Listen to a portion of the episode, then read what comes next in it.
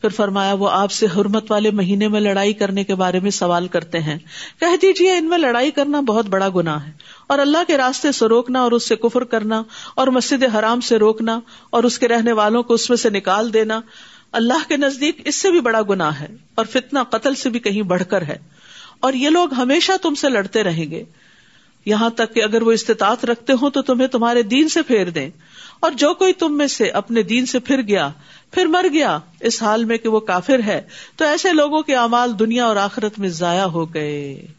مرتد کی سزا بتائی جا رہی ہے۔ جو شخص دین سے باہر نکل جائے، ایمان سے خارج ہو جائے، اس کے اعمال ضائع۔ چاہے وہ حافظ قرآن ہو، چاہے وہ نمازیں پڑھتا اور پڑھاتا رہا ہو، چاہے وہ دین کا کوئی بہت بڑا امام ہو ہم دوسروں کے بارے میں سوچنے سے پہلے اپنے بارے میں سوچے کہ اللہ تو ہمارے دلوں کو سلامت رکھنا، ہمیں استقامت دینا۔ رب بنا لا تجھے خلو بنا آباد تنا ہمیں اپنے دین پر جما دے۔ ردی تو بلّہ ربم و بال اسلام دین و بھی محمد نبی کیونکہ دین سے نکلنا سارے اعمال برباد کر دیتا ہے اور پھر انجام بڑا بھیانک ہے۔ فرمایا یہی لوگ آگ کے ساتھی ہیں، وہ اس میں ہمیشہ رہنے والے ہیں۔ اللہ تعالیٰ یہ نہیں دیکھا گیا پہلے یہ دین پر تھے۔ وہ یہ دیکھے گا ان کا انجام، اختتام کس پہ ہوا؟ تو اللہ ہم سب کا خاتمہ ایمان پر کرے۔ بے شک وہ لوگ جو ایمان لائے اور انہوں نے ہجرت کی اور اللہ کے راستے میں جہاد کیا، وہی اللہ کی رحمت کی امید رکھتے ہیں۔ اور اللہ بے حد بخشنے والا، نہایت رحم کرنے والا ہے۔ وہ سوال کرتے ہیں آپ سے شراب اور جوئے کے بارے میں۔ آپ کہہ دیجیے کہ ان دونوں میں بڑا گناہ ہے۔ کچھ لوگ کہتے کہاں لکھا ہے؟ شراب حرام ہے۔ یہ کیا لکھا ہوا ہے؟ گنا تو گنا کا کام حلال ہوتا ہے؟ اور لوگوں کے لیے کچھ فائدے بھی ہیں۔ اور ان دونوں کا گنا زیادہ بڑا ہے ان دونوں کے فائدے سے۔ تو لاٹری کے بارے میں بھی بات کی جا رہی ہے، جوئے کے بارے میں بھی کہ وہ بھی حرام ہے۔ اور وہ سوال کرتے ہیں آپ سے کہ وہ کیا خرچ کرے؟ کہہ دیجیے جو ضرورت سے زائد ہو، جو ایکسٹرا ہو۔ اس طرح اللہ تمہارے لیے اپنے احکام کھول کھول کر بیان کرتا ہے۔ تاکہ تم غور و فکر کرو دنیا اور آخرت کے معاملات میں۔ اور وہ سوال کرتے ہیں آپ سے یتیموں کے بارے میں۔ آپ کہہ دیجیے کہ ان کی اصلاح کرنا ان کے لیے بہتر ہے۔ اور اگر تم ان کو اپنے ساتھ شامل کر لو تو وہ تمہارے بھائی ہیں۔ یعنی ان کو اپنے گھر میں رکھو، ان کے اوپر ان کے مال میں سے اعتدال کے ساتھ خرچ کرو۔ اور اللہ جانتا ہے مفسد کو مسلح سے کہ کون یتیموں کا خیال رکھ رہا ہے اور کون ان کو بگاڑ رہا ہے، یا ان کے مال کے ساتھ زیادتی کر رہا ہے۔ اور اگر اللہ چاہتا تو تمہیں مشکل میں ڈال دیتا کہ تمہاری ریسپانسبلٹی ہوتی ہے ان کو لک آفٹر کرنا بھی اور ساتھ بھی نہیں ملا سکتے تھے۔ بے شک اللہ بہت غالب، خوب حکمت والا ہے۔ اور تم مشرق عورتوں سے نکاح نہ کرو، یہاں تک کہ وہ ایمان لے آئے اور ایک مومن لانڈی مشرق عورت سے یقیناً بہتر ہے۔ اگرچہ وہ تمہیں اچھی لگے۔ تو کیا کہا جا رہا ہے؟ مشرق عورتوں سے مسلمان مرد نکاح نہ کریں، جب تک کہ وہ مشرق عورتیں ایمان نہ لے آئیں۔ اور تم اپنی عورتوں کا نکاح مشرق مردوں سے نہ کرو۔ یعنی مسلمان لڑکی نان مسلم سے شادی نہ کرے۔ یہاں تک کہ وہ ایمان لے آئے اور ایک مومن غلام مشرق مرد سے یقیناً بہتر ہے۔ اگرچہ وہ تمہیں اچھا لگے۔ یہ لوگ آگ کی طرف بلاتے ہیں۔ اور اللہ تمہیں اپنے عزن سے جنت اور مغفرت کی طرف دعوت دیتا ہے۔ اور اپنی آیات لوگوں کے لیے واضح کرتا ہے تاکہ وہ نصیحت حاصل کریں۔ کیونکہ انسان جس کے ساتھ رہتا ہے نا اس کا رنگ ضرور چڑھتا ہے۔ تو اس لیے رشتے کے معاملے میں دین کو دیکھنا سب سے اہم ترین پرائرٹی ہونی چاہیے۔ وہ آپ سے حیض کے بارے میں پیریڈس کے بارے میں سوال کرتے ہیں۔ آپ کہہ دیجیے وہ ایک ازیت ہے۔ تو حیض کے دوران تم عورتوں سے الگ رہو۔ یعنی ان سے جسمانی تعلق کا مطالبہ نہ کرو۔ اور جب تک وہ پاک نہ ہو جائے ان کے قریب نہ جاؤ۔ یعنی نفرت کی وجہ سے، عورت کی حفاظت کے لیے اور خود مرد کی بھی بیماریوں سے۔ پھر جب وہ اچھی طرح پاک ہو جائیں یعنی نہا لیں، تو جہاں سے اللہ نے تمہیں حکم دیا ہے، ان کے پاس آؤ۔ یعنی صحیح پیسج سے، دبر سے نہیں۔ بے شک اللہ بہت توبہ کرنے والوں اور بہت پاک صاف رہنے والوں سے محبت کرتا ہے۔ یعنی اللہ تعالیٰ کو پاک لوگ پسند ہیں۔ اور اس میں توبہ کا ذکر ہے اور صفائی کا ذکر ہے۔ توبہ دلوں کی پاکیزگی، گناہوں سے پاکیزگی ہے۔ اور پاکی صفائی، ظاہری صفائی ہے۔ یعنی ظاہر میں بھی صاف رہو اور باطن میں بھی صاف رہو۔ عبادت کس چیز کا نام ہے؟ ظاہر، باطن میں اقوال اور افعال سب اللہ کی مرضی کے مطابق ہوں۔ نسا اکم ہرس الکم تمہاری بیویاں، تمہاری عورتیں، تمہاری کھیتی ہیں۔ کھیت دیکھ کر انسان کا دل خوش ہو جاتا ہے۔ آپ اپنے گارڈن میں جاتے ہیں، کیسا لگتا ہے؟ آج صبح ہی میری نظر گھاس پہ پڑی تو میں حیران ہوگی کہ اتنی جلدی اتنا گرین۔ یعنی ذرا سی ہوا لگی ہے، ذرا سی بارش آئی ہے اور زمین نے اپنے رنگ دکھانا شروع کر دی۔ دیکھ کے دل خوش ہو جاتا ہے۔ تو بہت سی عورتیں اس کو بڑا مائنڈ کرتے ہیں۔ ہمیں کھیتی کیوں کہا گیا؟ نہیں بھائی، وہ تو سب سے زیادہ قیمتی چیز۔ گھر میں سے سب سے خوبصورت حصہ کون سا ہوتا ہے؟ اور کون سا گھر زیادہ مہنگا ہوتا ہے؟ جس میں گارڈن ہو یارڈ ہو یا نہیں؟ اور جس یارڈ میں اور بھی پھل پھول والے درخت ہوں، وہ اور بھی زیادہ قیمتی ہوتا ہے۔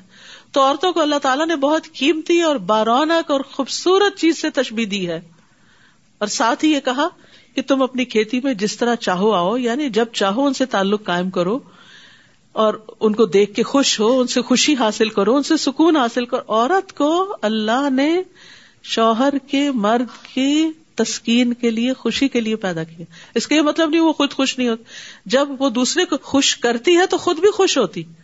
یعنی یہ صرف مرد کی ضرورت نہیں ہے کہ اس کے پاس ایک عورت ہو، عورت کی بھی ضرورت ہے کہ اس کے ساتھ ایک مضبوط سہارا ہو مرد کی شکل میں، جو اس کو پروٹیکشن دے، کیونکہ مرد کا رول تھوڑا سا فرق ہے۔ مرد کے لیے عورت کے اندر اور طرح کی اٹریکشن ہے، عورت کے اندر مرد کے لیے اور طرح کی اٹریکشن ہم اس کو برابری کے اصول پہ لینا شروع کر دیتے ہیں، جس کے نتیجے میں ہم مشکل میں پڑ جاتے ہیں۔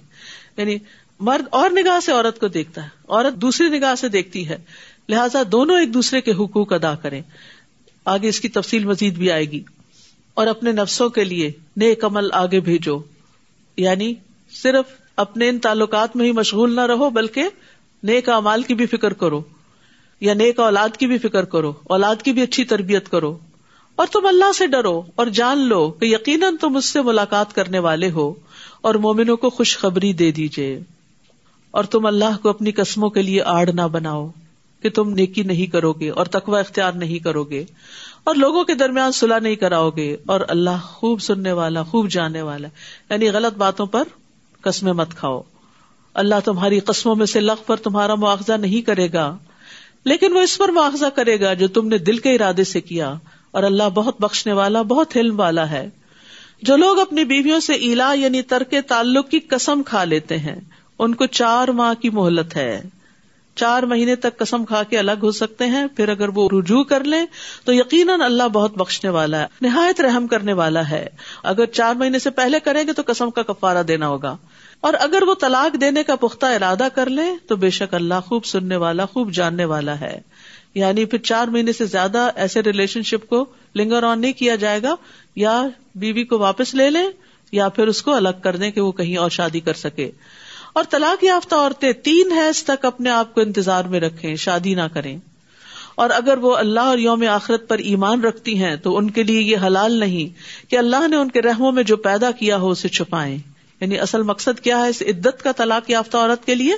کہ استبرائے رحم ہو۔ پتا چل جائے کہ کوئی بچہ تو نہیں پیٹ میں، کیونکہ بچہ اسی کا ہے کہ جس سے وہ حاملہ ہوئی ہے۔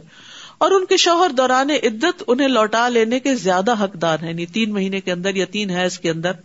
اگر وہ اصلاح کا ارادہ رکھتے ہوں، یہ شرط ہے یعنی ستانے کے لیے نہیں کہ پھر دوبارہ اسی طرح ذلیل کریں گے، لڑکائیں گے اور پھر جب چاہیں گے طلاق دے دیں گے اور پھر عدت میں واپس لے لیں گے۔ اور ان عورتوں کے لیے معروف طریقے سے ویسے ہی حقوق ہے جس طرح ان پر ذمہ داریاں ہیں۔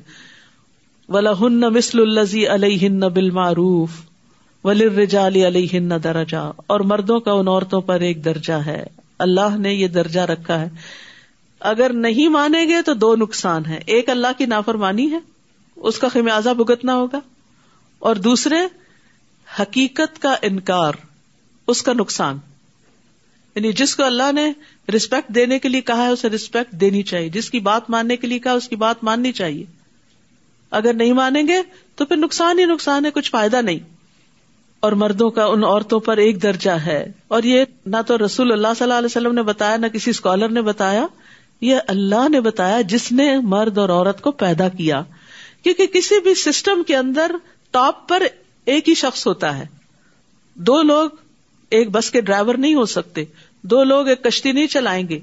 دو لوگ اگر کسی بھی جگہ پر کٹھی ڈرائیونگ شروع کر دیں، جیسے عام طور پر ہوتا ہے، ہسبینڈ، وائف ساتھ ساتھ بیٹھ جائیں اور دونوں ڈرائیور ہو تو پھر کیا نتیجہ نکلتا ہے؟ سارا وقت انجوائے کرنے کی بجائے ایک انسٹرکٹر بن جاتا ہے اور ایک ڈرائیور بن جاتا ہے۔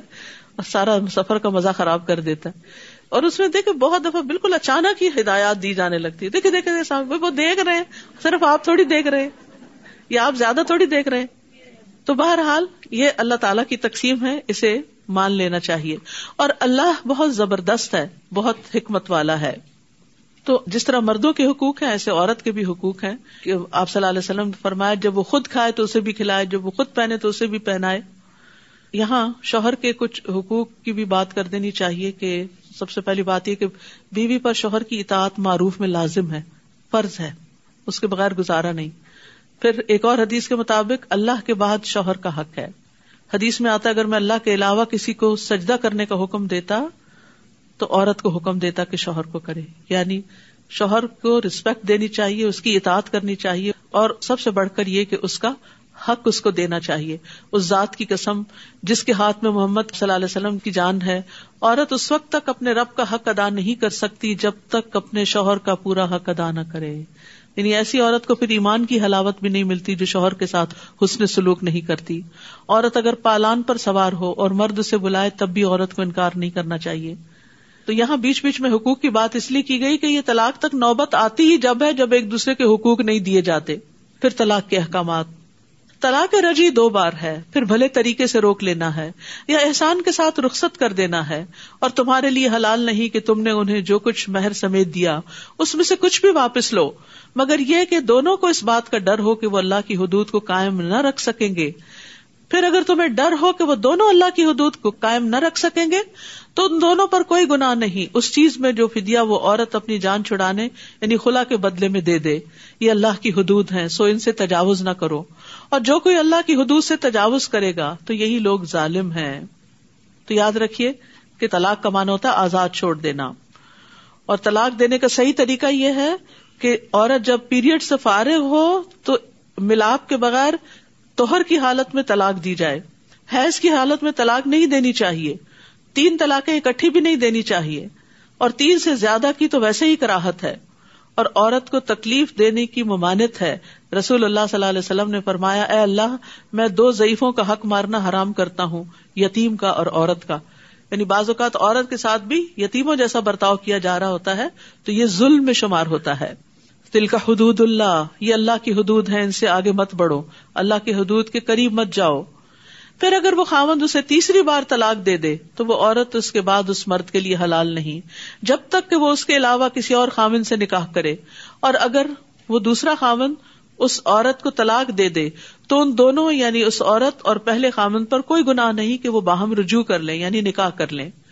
اگر وہ دونوں سمجھے کہ وہ اللہ کی حدود قائم رکھ سکیں گے، اور یہ اللہ کی حدود ہیں، جنہیں وہ ان لوگوں کے لیے واضح کرتا ہے جو علم رکھتے ہوں۔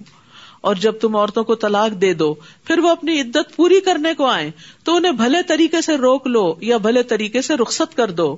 اور انہیں تکلیف دینے کے لیے مت روکو۔ یہ کس کو حکم دیا جا رہا ہے؟ مردوں کو۔ کہ مرد عورتوں کو تکلیف مت دیں۔ اس لیے مت روکو کہ تم ان کے ساتھ زیادتی کرو۔ اور جو کوئی ایسا کرے گا، تو یقیناً اس نے اپنی جان پہ ظلم کیا۔ مرد یہ نہ سمجھے کہ اسے کوئی پوچھنے والا نہیں۔ وہ اپنی جان پہ ظلم کرتا ہے۔ اور تم اللہ کی آیات کو مذاق مت بناؤ اور جو اللہ کی نعمت تم پر ہے اسے یاد رکھو اور اسے بھی یاد رکھو جو اس نے کتاب و حکمت کی صورت میں تم پر نازل کیا ہے۔ وہ تمہیں اس کے ساتھ نصیحت کرتا ہے اور اللہ سے ڈرو اور جان لو کہ یقیناً اللہ ہر چیز کو خوب جاننے والا ہے۔ اور جب تم عورتوں کو طلاق دے دو، پھر وہ اپنی عدت کی مدت پوری کر لیں۔ تو تم انہیں اپنے پہلے شوہروں کے ساتھ نکاح کرنے سے نہ روکو۔ جب وہ معروف طریقے سے باہم رضامند ہو جائیں یہ نصیحت اس کو کی جاتی ہے جو تم میں سے اللہ اور یوم آخرت پر ایمان رکھتا ہو۔ یہ بات تمہارے لیے زیادہ پاکیزگی اور تہارت کا باعث ہے اور اللہ جانتا ہے اور تم نہیں جانتے۔ اور مائیں اپنی اولاد کو مکمل دو سال دودھ پلائیں، یہ حکم اس کے لیے ہے جو رضاط کی مدت کو پورا کرنے کا ارادہ کرے۔ اور والد کے ذمے معروف طریقے سے ماؤں کا کھانا اور کپڑا دینا ہے۔ کسی نفس کو اس کی وسط سے بڑھ کر تکلیف نہ دی جائے، نہ تو والدہ کو اس کے بچے کی وجہ سے نقصان پہنچایا جائے، اور نہ ہی والد کو اس کے بچے کی وجہ سے کسی طرح کا نقصان پہنچایا جائے۔ بعض اوقات ایسا ہوتا ہے کہ مرد کے ہاتھ میں کوئی عورت کا ویک پوائنٹ آ جاتا ہے اور وہ اسی کے ذریعے اس کو بار بار تکلیف دیتا ہے کہ اس کو اس سے ٹارچر ہوتا ہے، میں یہی بات پھر کروں گا۔ یعنی اگر مثلاً بچہ عورت کی کمزوری ہے تو وہ ہر وقت دھمکی دے، میں بچہ چھین لوں گا، میں تمہیں نکال دوں گا۔ تو ایسی چیزیں ظلم میں شمار ہوتی ہیں۔ اور بچے کے وارث پر بھی اس طرح نان و نفقہ کی ذمہ داری ہے۔ پھر اگر وہ دونوں باہم رضامندی اور مشورے سے دودھ چھڑانے کا ارادہ کر لیں، تو ان پر کچھ گنا نہیں۔ اور اگر تم اپنی اولاد کو کسی اور عورت سے دودھ پلوانے کا ارادہ کرو، تو بھی تم پر کوئی گناہ نہیں۔ اگر تم بھلے طریقے سے ان کے حوالے کر دو، انہیں جو دینا طے کیا تھا۔ اللہ سے ڈرو اور جان لو کہ جو بھی تم کرتے ہو، یقیناً اللہ اسے خوب دیکھنے والا ہے۔ یاد رکھیے بچے کو دودھ پلانا عورت کا فرض ہے اور یہ بچے کا حق ہے، ثابت شدہ حق ہے۔ حدیث میں آتا ہے، رسول اللہ صلی اللہ علیہ وسلم نے فرمایا، میرے پاس دو آدمی آئے۔ انہوں نے میرا بازو پکڑا اور مجھے ایک دشوار گزار پہاڑ کے پاس لے گئے۔ ہم ایسی عورتوں کے پاس سے گزرے کہ سانپ ان کے بریسٹ کو نوچ رہے تھے۔ میں نے پوچھا، ان عورتوں کا کیا معاملہ ہے؟ انہوں نے کہا، یہ اپنے بچوں کو اپنا دودھ نہ پلانے والی عورتیں ہیں۔ کیوں نہیں پلاتی عورتیں کہ فگر خراب ہو جائے گا؟ تو یہ بہت بڑا ظلم ہے۔ کیونکہ اس سے بچے کی زندگی کو نقصان پہنچتا ہے۔ ساری زندگی وہ ایک کمزور انسان کی طرح صحت کے مسائل کا شکار رہتا ہے۔ جن بچوں کو دو سال کے اندر دودھ پینے کا موقع ملتا ہے، ان کا امیون سسٹم بہت اسٹرانگ ہوتا ہے۔ وہ بہت سی اور بیماریوں سے بچے رہتے ہیں۔ تو ایک بچے کو ساری زندگی کے لیے مصیبت میں ڈال دینا صرف اپنی خوبصورتی برقرار رکھنے کے لیے یہ ظلم نہیں تو کیا ہے؟ لیکن اگر کوئی عورت بیمار ہو اور پلانے کے قابل نہ ہو تو کسی اور سے پلوا سکتی، جیسے اربوں کے یہاں بہت رواج تھا۔ لیکن دودھ پینا بچے کا حق ہے۔ صرف ڈبے کا دودھ جو ہے وہ کافی نہیں۔ اور تم میں سے جو لوگ فوت ہو جائیں اور بیویاں چھوڑ جائیں، تو وہ عورتیں چار ماہ، دس دن تک اپنے آپ کو انتظار میں رکھیں۔ پھر جب وہ اپنی عدت کی مدت پوری کر چکے تو جو بھی اپنی ذات کے بارے میں معروف طریقے سے طے کریں، تو تم وارثوں پر کوئی گناہ نہیں۔ اور جو بھی تم کرتے ہو، اللہ اس کی خوب خبر رکھنے والا ہے۔ بیوہ عورت کی عدت بتائی گئی۔ اور تم پر کوئی گناہ نہیں۔ اگر تم ان عورتوں کو جو عدت میں ہو اشارتن پیغام نکاح بھیجو یا اپنے دلوں میں چھپائے رکھو۔ یعنی عدت میں نکاح نہیں ہو سکتا، لیکن اشارتن بات ہو سکتی ہے۔ اللہ جانتا ہے کہ یقیناً تم ان کا ذکر ضرور کرو گے، لیکن تم ان عورتوں سے نکاح کا خفیہ وعدہ نہ کرو، سوائے اس کے کہ تم کوئی بھلی بات کہو یعنی کوئی معروف طریقے سے اشارتن کنایتن کچھ پیغام بھیج دو اور تم عقد نکاح کا عزم نہ کرو، یہاں تک کہ مقرر میاد یعنی عدت اپنے اختتام کو نہ پہنچ جائے۔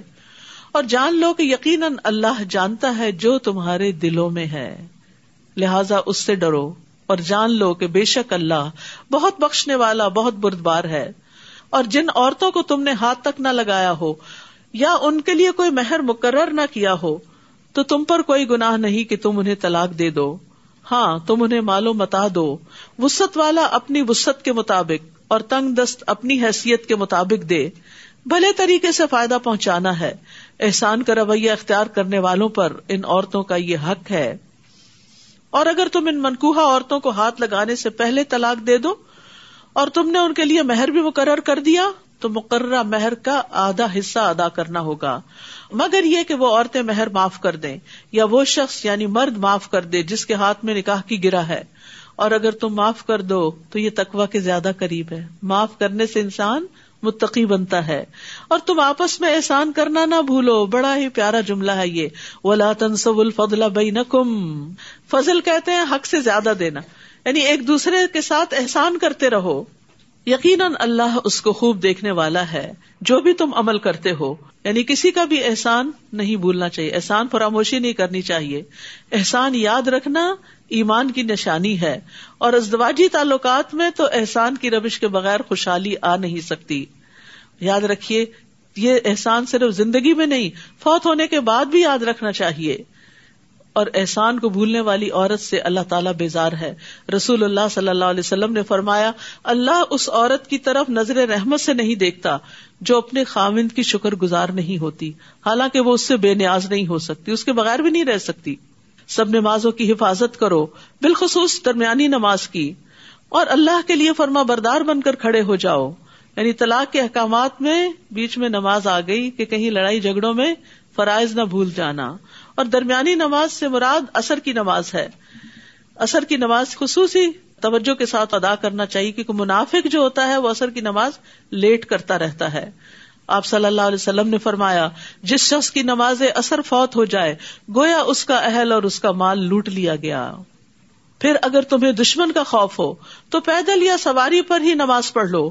پھر جب تم امن میں آ جاؤ، تو اللہ کو یاد کرو، جیسے اس نے تمہیں سکھایا ہے، جو تم نہیں جانتے تھے۔ اور جو لوگ تم میں سے فوت ہو جائیں اور بیویاں چھوڑ جائیں، وہ اپنی بیویوں کے حق میں ایک سال تک بغیر گھر سے نکالے نان و نفقہ پہنچانے کی وسیعت کریں۔ یہ اس وقت کا حکم ہے جب ابھی عورت کے لیے میراث وغیرہ میں حصہ مقرر نہیں ہوا تھا۔ اس کے بعد چار ماہ دس دن کی عدت رکھ دی گئی کہ وہ اسی گھر میں رہیں گی جہاں شوہر فوت ہوا ہے۔ ہاں اگر وہ عورتیں خود نکل جائیں تو تم پر کوئی گناہ نہیں۔ جو بھی وہ اپنی ذات کے بارے میں بھلے طریقے سے فیصلہ کرے اور اللہ بہت زبردست ہے، خوب حکمت والا ہے۔ اور طلاق یافتہ عورتوں کو بھلے طریقے سے کچھ فائدہ یعنی متع طلاق پہنچانا ہے۔ یہ عورتوں کا حق ہے۔ کس طرح اللہ تعالیٰ عورتوں کے حقوق کی حفاظت کر رہے ہیں؟ متقی لوگوں پر۔ تقوا والے تو ان حقوق کا لحاظ رکھیں گے۔ اسی طرح اللہ اپنی آیات کو واضح کرتا ہے تاکہ تم عقل سے کام لو۔ پھر کچھ واقعات کے ذریعے اہم سبق سکھائے گئے۔ الم تر خرجو مندی الوف۔ حضر الموت۔ کیا تم نے نہیں دیکھا ان لوگوں کی طرف جو موت سے بچنے کے لیے اپنے گھروں سے نکل پڑے؟ حالانکہ وہ ہزاروں کی تعداد میں تھے۔ تو اللہ نے ان سے کہا کہ مر جاؤ۔ پھر اس نے انہیں زندہ کر دیا۔ بے شک اللہ لوگوں پر فضل فرمانے والا ہے، لیکن اکثر لوگ شکر ادا نہیں کرتے۔ اور اللہ کے راستے میں جنگ کرو۔ اور جان لو کہ اللہ خوب سننے والا، خوب جاننے والا ہے۔ کون ہے جو اللہ کو قرض دے، قرض ہسنا تو وہ اس کے لیے اسے کئی گنا زیادہ بڑھا دے۔ اور اللہ ہی تنگی بھی کرتا ہے اور کشادگی بھی۔ اور اسی کی طرف تم سب لوٹائے جاؤ گے۔ یہاں پیچھے فی سبیل اللہ جنگ کی بات ہوئی۔ جیسا کہ آپ جانتے کہ مدنی صورت ہے اور مدینہ میں ہوتے ہوئے نبی صلی اللہ علیہ وسلم پر تقریباً ہر سال اور کبھی سال میں دو بار بھی جنگ مسلط ہوئی۔ جب جنگ لگتی ہے تو آپ کو معلوم ہے سب سے زیادہ اکانومی متاثر ہوتی۔ ہے تو زیادہ سے زیادہ پھر اللہ کے راستے میں صدقہ کرنے کا حکم دیا گیا اور اس کو قرض حسنا شمار کیا گیا۔ قرض حسنا وہ قرض ہوتا ہے جس میں ثواب کی امید کی گئی ہو، جو دل کی خوشی سے دیا گیا ہو۔ ابن مبارک کہتے ہیں وہ قرض جو حلال مال سے دیا جائے۔ ایک اور کال یہ ہے کہ احسان نہ جتلایا جائے اور ازیت نہ دی جائے۔ پھر فرمایا، الم ترا ام بنی اسرائیل امبادی موسا کیا آپ نے موسا کے بعد بنو اسرائیل کے سرداروں کی ایک جماعت کو نہیں دیکھا؟ جب انہوں نے اپنے نبی سے کہا تھا کہ ہمارے لیے ایک بادشاہ مقرر کر دیں کہ ہم اللہ کے راستے میں لڑے، تو اس نے کہا، کہیں ایسا نہ ہو کہ تم پر جنگ کرنا فرض کر دیا جائے اور پھر تم نہ لڑو۔ انہوں نے کہا، اور کیا ہے ہمیں؟ کہ ہم اللہ کے راستے میں نہ لڑیں، جبکہ ہمیں اپنے گھروں اور بیٹوں سے نکال دیا گیا۔ پھر جب ان پر جنگ کرنا فرض کر دیا گیا، تو سوائے چند ایک کے وہ سب منہ موڑ گئے اور اللہ ظالموں کو خوب جانتا ہے۔ اور ان کے نبی نے ان سے کہا کہ بے شک اللہ نے تمہارے لیے تالوت کو بادشاہ مقرر کر دیا ہے۔ تو انہوں نے کہا کہ اس کی بادشاہت ہم پر کیسے ہو سکتی ہے؟ ہم اس کے مقابلے میں بادشاہت کے زیادہ حقدار ہیں۔ اور اسے مال میں وسط نہیں دی گئی۔ یعنی بادشاہ تو وہ ہوتا ہے جس کے پاس بہت مال ہو، ان کے خیال کے مطابق، اور تالوت تو بہت مالدار نہیں۔ فرمایا، بے شک اللہ نے اس کو چن لیا ہے تم پر، اور علم و جسم کے اعتبار سے زیادہ وسط دی ہے۔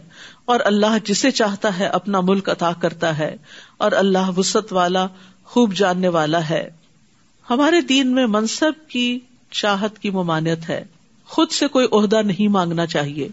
اگر مل جائے تو اللہ سے مدد مانگنی چاہیے اور اس کے ذریعے اللہ سے قریب ہونا چاہیے، نہ کہ دور۔ جب کوئی اتارٹی ہاتھ آ گئی تو انسان اپنے آپ کو بڑی چیز سمجھے اور اللہ کا حق مار دے۔ پھر اسی طرح اس آیت سے بھی پتا چلتا ہے کہ علم والوں کو بغیر علم والوں پر فضیلت حاصل ہے۔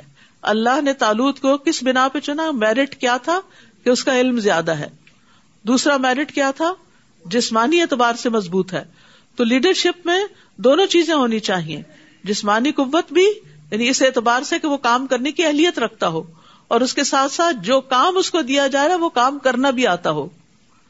وقال الحم نبی اور ان کے نبی نے ان سے کہا کہ اس کی بادشاہت کی علامت یہ ہوگی کہ تمہارے پاس وہ تابوت واپس آ جائے گا، جس میں تمہارے رب کی طرف سے تسکین بھی ہے، اور آل موسا اور آل ہارون کے چھوڑے ہوئے بقیہ جات بھی ہیں، جسے فرشتے اٹھائے ہوئے ہوں گے۔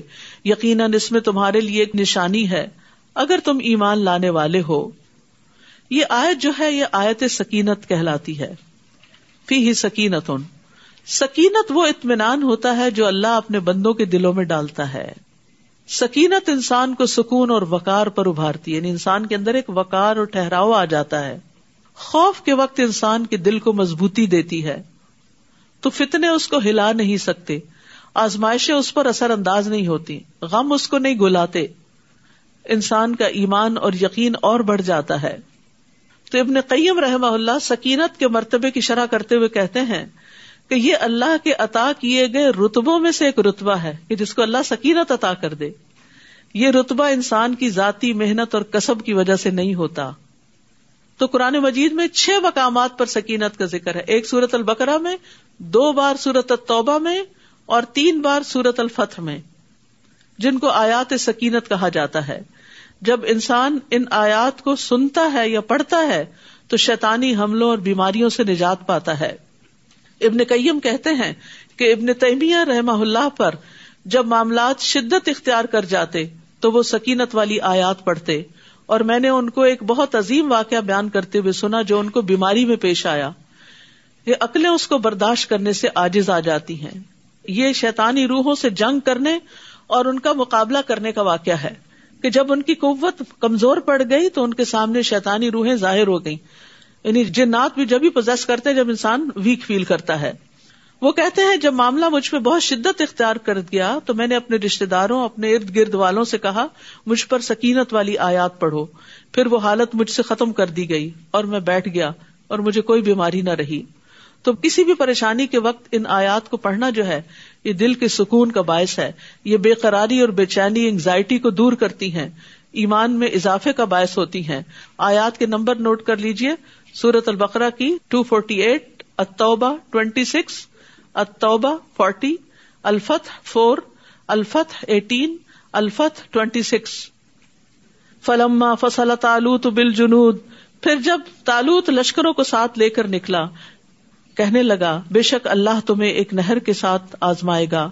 تو جس نے اس میں سے پی لیا، وہ مجھ سے نہیں۔ جو اس کو نہیں پیے گا، وہ مجھ سے ہے، سوائے اس کے جو چلو بھر کر اپنے ہاتھ سے پی لے۔ تو ان سب نے اس کو پی لیا، سوائے چند ایک کے۔ پھر جب انہوں نے اس کو پار کر لیا، تو وہ لوگ جو اس کے ساتھ ایمان لائے، کہنے لگے، آج ہم میں جالوت اور اس کے لشکر کا مقابلہ کرنے کی کوئی طاقت نہیں۔ تو ان لوگوں نے جنہیں اس بات کا یقین تھا کہ وہ اللہ سے ملاقات کریں گے، کہنے لگے، کتنی ہی بار ایسا ہوا کہ چھوٹی جماعت بڑی جماعت پر اللہ کے عزن سے غالب آ گئی اور اللہ صبر کرنے والوں کے ساتھ ہے۔ اور جب وہ جالوت اور اس کے لشکروں کے مقابل ہوئے تو کہنے لگے، اے ہمارے رب، ہم پر صبر انڈیل دے اور ہمارے قدم جما دے اور اس کافر قوم کے مقابلے پر ہماری مدد فرما۔ ہزم بزن اللہ اور انہوں نے اللہ کے عزن سے ان کو شکست دے دی اور داود علیہ السلام نے جالود کو قتل کر دیا اور اللہ نے اس کو بادشاہت اور حکمت عطا کی اور اس کو، اس میں سے جو چاہا سکھایا۔ اور اگر اللہ بعض لوگوں کو بعض کے ذریعے زمین سے نہ ہٹائے، تو زمین میں فساد پھیل جائے، لیکن اللہ جہان والوں پر فضل فرمانے والا ہے۔ یعنی اللہ سبحان و تعالی اپنے بندوں کی خود حفاظت فرماتا ہے، اپنے بندوں کا دفاع کرتا ہے، ظالموں کو ظلم سے روکتا ہے۔ ورنہ اگر ظالموں کو کھلی چھٹی دے دی جائے، تو وہ حدیں پار کر جائیں۔ تو یہ اللہ تعالیٰ کا ایک طریقہ ہے کہ جالوت اور اس کا لشکر بہت مضبوط تھے، لیکن اللہ نے ایک چھوٹی سی جماعت کے ذریعے ان کو ختم کر دیا اور مومنوں کو سکینت عطا کی اور مومنوں کو کامیابی عطا کی۔ تو کامیابی کا معیار زیادہ اسباب پر نہیں ہوتا، ایمان پر ہوتا ہے اور اس کے بعد انسان کس طرح اللہ کے حکم کے مطابق محنت کرتا ہے اور تیاری کرتا ہے۔ تل کا آیات اللہ نتلوحا علیہ کبل حق وہ ان نقل من المرسلین یہ اللہ کی آیات ہے جنہیں ہم آپ پر حق کے ساتھ پڑھتے ہیں اور یقیناً آپ رسولوں میں سے ہیں۔ وآخر دعوانا ان الحمد للہ رب العالمین۔ سبحانک اللہم و بحمدک۔ اشہد ان لا الہ الا انت۔ استغفرک و اتوب السلام علیکم و رحمۃ اللہ وبرکاتہ۔